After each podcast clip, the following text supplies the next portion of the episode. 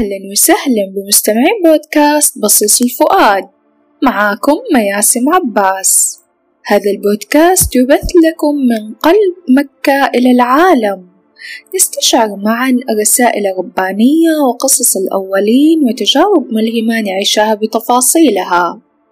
وفي هذا الموسم نقدم لكم الفقرات التالية. صوت السطر سؤال للضيفة تجربة ملهمة. هذه الحلقة بالتعاون مع سماوة لفضاء الإنتاج. وفي هذه الحلقة نقدم لكم فقط سؤال للضيفة. نسأل الضيفة سؤال ونسمع منها الإجابة. وسؤالنا اليوم ما هي الأحداث التي حصلت لموسى عليه السلام في مرحلة الطفولة والشباب والتي كانت سببا لتهيئة موسى عليه السلام في مشروع الدعوة؟ وضيفتنا هي لطيفة هارون الهوساوي فتاة مكية مهتمة بجانب السلوك والتزكية. بداية لابد أن نعرف أن قصة موسى عليه السلام هي من القصص اللي تكررت في القرآن بشكل كبير جدا لما فيها من عبر وحكم ودروس إيمانية يستفيد منها المسلم.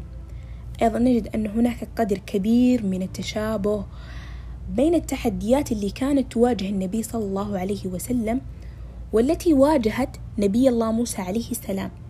يعني لما نأتي في مرحلة الطفولة نجد أن التحدي الأكبر اللي واجهه النبي صلى الله عليه وسلم هو وفاة والدته. لما نأتي وننظر للتحدي اللي واجه نبي الله موسى عليه السلام عند الولادة هو تقتيل صبيان بني إسرائيل. العدو الأكبر المعارض لدعوة النبي صلى الله عليه وسلم كان أبو جهل. العدو الأكبر اللي كان يواجه دعوة موسى عليه السلام هو فرعون.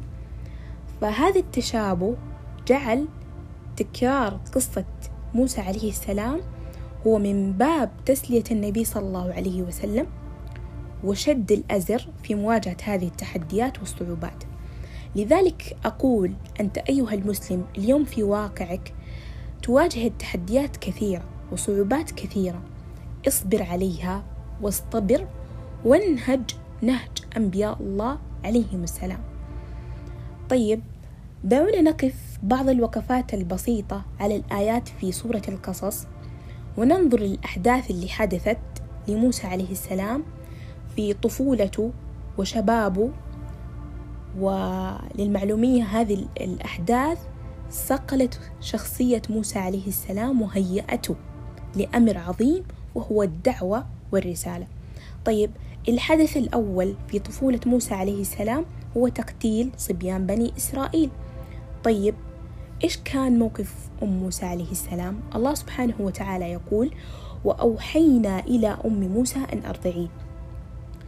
موقف أم موسى كان عصيب يعني جدا صعب على الأم إنه هي ترمي والدها آه، ترمي عفوا ابنها في, في, في البحر يعني وأوحينا إلى أم موسى أن أرضعيه فإذا خفت عليه فألقيه في اليم ولا تخافي ولا تحزني فكان موقفها عصيب جدا آه، بالذات إنها هي أم إنه ترمي ولدها. لأنه آه، المنطق يقول إنه أنت لو رميتي بمنطقنا طبعا إحنا البشر لو رمت ابنها في البحر فهو أصلا ما راح ينجو يعني ولا واحد بالمية. لكن الله سبحانه وتعالى أخبرها يقينا إنا رادوه إليك وجعله من المرسلين. وهنا وقفة أقول إنه الإنسان سبحان الله إذا ضاقت عليه الدنيا واستعصت عليه الأمور وأحاطت به الشدائد فليتسلح باليقين ويتوكل على الله سبحانه وتعالى. عندها والله ستبهر ألطاف الله كما فعلت أم موسى. أم موسى يعني مع شدة الأقدار وصعوبة الأحداث لكن يقينها بالله سبحانه أورثها ألطاف عظيمة جدا. منها الثبات والربط على القلب. والله سبحانه وتعالى بشرها يقينا برد موسى عليه السلام لها. وفوق هذا أن الله سبحانه وتعالى اصطفاه بالرسالة. فوعد الله سبحانه وتعالى حق للقلوب المتيقنة والمتوكلة عليه.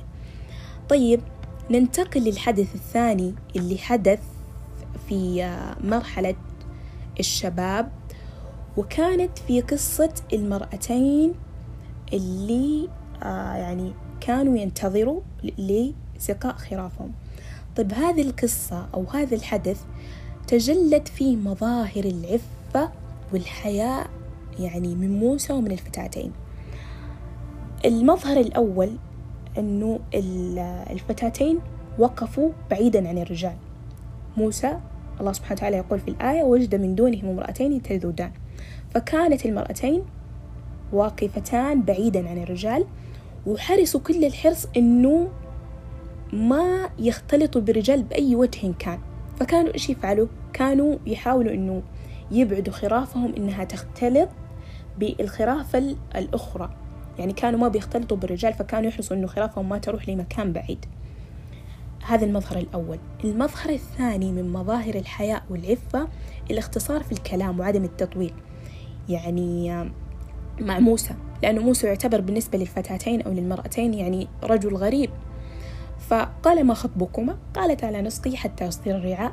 فموسى مباشرة حتى ما سألهم أسقي لكم ولا ما أسقي لكم مباشرة سقى للمرأتين وإيش؟ ثم تولى إلى الظل. يعني ما انتظر حتى شكر منهم. هذا المظهر الثاني في القصة. المظهر الثالث آه، من مظاهر العفة والحياء أنه عفة موسى عليه السلام سبحان الله كانت أكمل من عفة الفتاتين في الآية. يعني عفة الفتاتين تمثلت في جملة. قالتا لا نسقي حتى يصدر الرعاء وأبونا شيخ كبير. طيب عفة موسى تمثلت في كلمة في كلمة يعني مستوعبين في كلمة واحدة ما خطبكما؟ وبعدها ما تحدث موسى عليه السلام حتى التقى بوالدهم وشرح له قصته كاملة. طيب المظهر الأخير من مظاهر آه، العفة والحياء في قصة موسى عليه السلام والفتاة آه، والفتاتين اللي هو لما جاءت الفتاة تخبر موسى أنه يأتي منزلهم ما نسبت الكلام لنفسها؟ لا إيش قالت؟ قالت إن أبي يدعوك يجزيك أجر ما ساقيت لنا. يعني ما قالت تعال بيتنا أبي يبغى يشوفك وما إلى ذلك. لا. قالت إن أبي يدعوك ليجزيك أجر ما سقيت لنا. ولذلك أنا أقول يعني أو هذه رسالة إلى كل شاب ورسالة إلى كل فتاة اجعلوا نموذج قصة الفتاتين. مع موسى عليه السلام يعني هذه نموذج هذه القصة آه، اجعلوها نموذج في التعامل فيما بينكم باختصار. طيب اللفتة الأخيرة آه، والتي أراها غلبت على قصة موسى عليه السلام هي فكرة القضاء والقضع أو القدر ورضا به. الأحداث اللي حدثت لموسى وهو صغير رميه في اليم قتله للرجل القبطي الهروب إسقاء للفتاتين ثم الزواج من إحدى الفتاتين. هذا التسلسل والمعاناة اللي عاناها موسى عليه السلام ما كان يعرف إيش سببها وما كان يعرف إيش سبب هذه الأحداث. آه، ولماذا حصلت ولماذا قتل ولماذا أمر الله سبحانه وتعالى أنه أمه ترميه في اليم. هذه كلها كانت أحداث وتفاصيل مغيبة مغيبة أسبابها عن موسى. حتى حصل لقاء مع الله سبحانه وتعالى وأخبروا أنه ولتصنع على عيني. لذلك ليعلم كل أحد يعني كل أحد إذا أراد الله سبحانه وتعالى اصطناعك تمام؟ ووضعك في مكان معين إنه راح يمحصك ويبتليك حتى يعلم مناسبتك لهذه المكانة أو مناسبتك لهذا الأمر. طيب موسى تحقق له أنه يكلم الله سبحانه وتعالى لكن نحن البشر ما يتحقق لنا هذا الأمر أنه نكلم الله ونعرف التفاصيل والأسباب والأسباب الأمور القدرية اللي تحصل لنا في حياتنا. لكن الشيء اللي نعرفه قطعا إحنا كمسلمين أنه كل قضاء يقضيه الله علينا هو خير وحكمة بالغة. وفي أشياء كثيرة جدا راح تخفى علينا مثل ما خفت على موسى. طيب ونعلم أن الله سبحانه وتعالى كل شيء يفعله بقدر. إنا كل شيء خلقناه بقدر. حتى الشؤون الصغيرة اللي تزعجنا وتكدر خاطرنا هذه كلها على قدر. وإحنا نعرف أنه مراتب القدر أربعة. يعني أنها تتم بعلم الله ثم يكتبها الله سبحانه وتعالى ثم يشاؤها ثم لما يشاؤها يخلقها. فالشخص إذا ابتلي أو كان في مصيبة لما يتذكر أنه كل شيء يقدر الله سبحانه وتعالى بعلمه التام وقدرته وأن الله سبحانه وتعالى هو الحكيم الرحيم اللطيف فبالتالي النتيجة ماذا تكون؟ أنه يحصل في قلب الإنسان يعني نوع من السكينة والطمأنينة والرضا لأقدار الله سبحانه وتعالى فقصة موسى تجلى فيها هذا الأمر اللي هو الإيمان بالقضاء والقدر والرضا به. أسأل الله سبحانه وتعالى أن يجعلنا من عباده الراضين وأسأل الله سبحانه وتعالى أنه ينفعنا بما قلنا.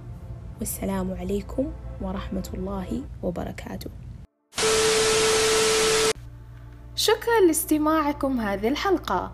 ألقاكم على خير في فقرة جديدة في الأسبوع المقبل. أستودعكم الله.